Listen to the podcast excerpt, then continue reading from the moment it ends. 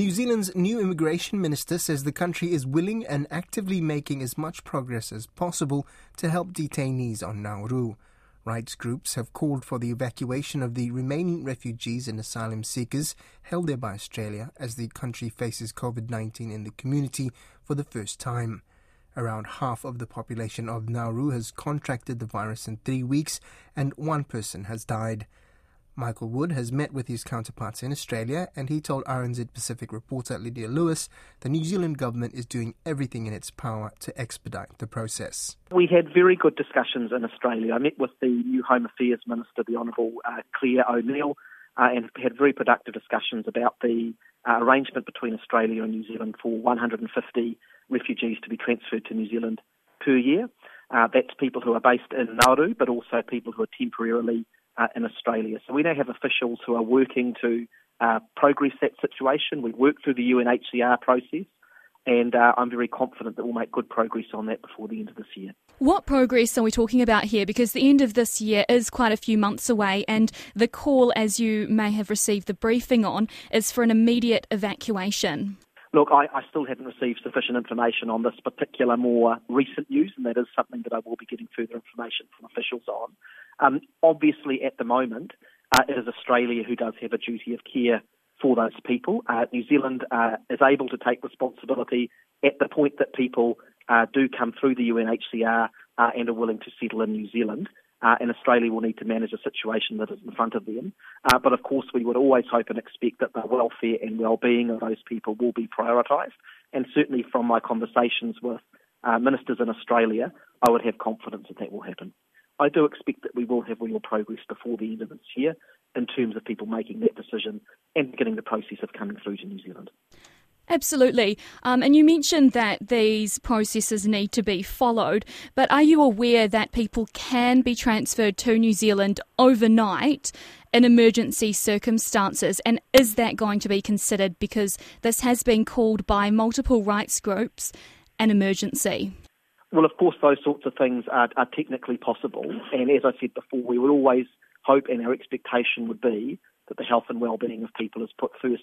But that is, as has been the case right throughout this, this whole business going back a number of years, um, it is not New Zealand who is in control of the situation. Are you going to pick up the pieces, though, from Australia here? Well, New Zealand consistently has said that we are here, willing to help, both in terms of the situation Australia finds itself in and in terms of a good resettlement outcome uh, for these people who have had, often got, gone through very traumatic experiences. So our commitment to the, the, the, arrangement of 150 people per year for three years remains, and we're keen to get them here as soon as possible, and we'll work with Australia to achieve that. This is information that we knew before the meeting. What is new? Well, what's new is that we, um, as ministers on both sides of, of the Tasman, we've been able to sit in the room with our senior officials and get confidence that the processes are working through at the level of officials. And what we also both, uh, as uh, all three of us, in fact, as ministers, because there are effectively uh, two Australian ministers on the other side of the table, were able to convey to officials, uh, and we will be following up on this, is that we are keen to make as much progress on this issue as soon as we can.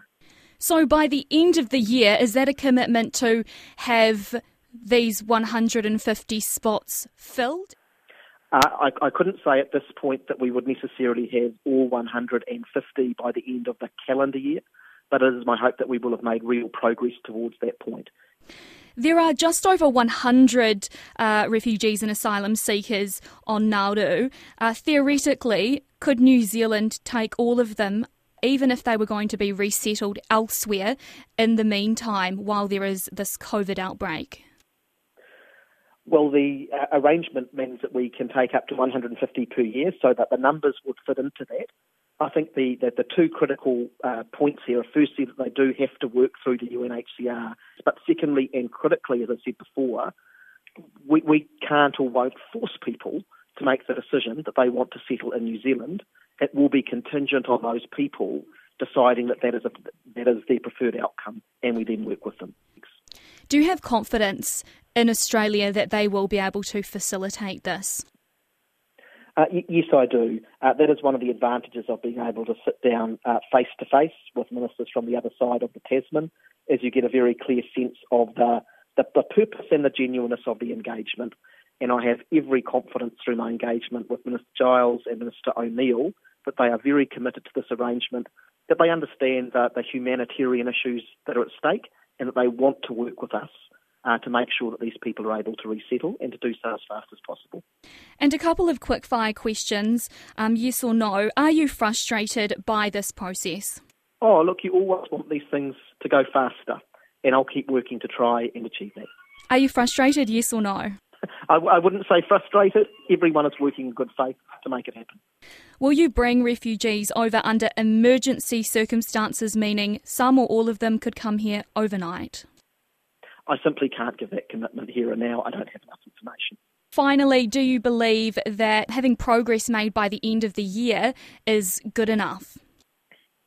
Uh, yes, I believe that we can make significant progress by the end uh, of this year. It'll be a huge benefit for those people, um, and I think it's something that New Zealanders will feel proud to, to contribute towards.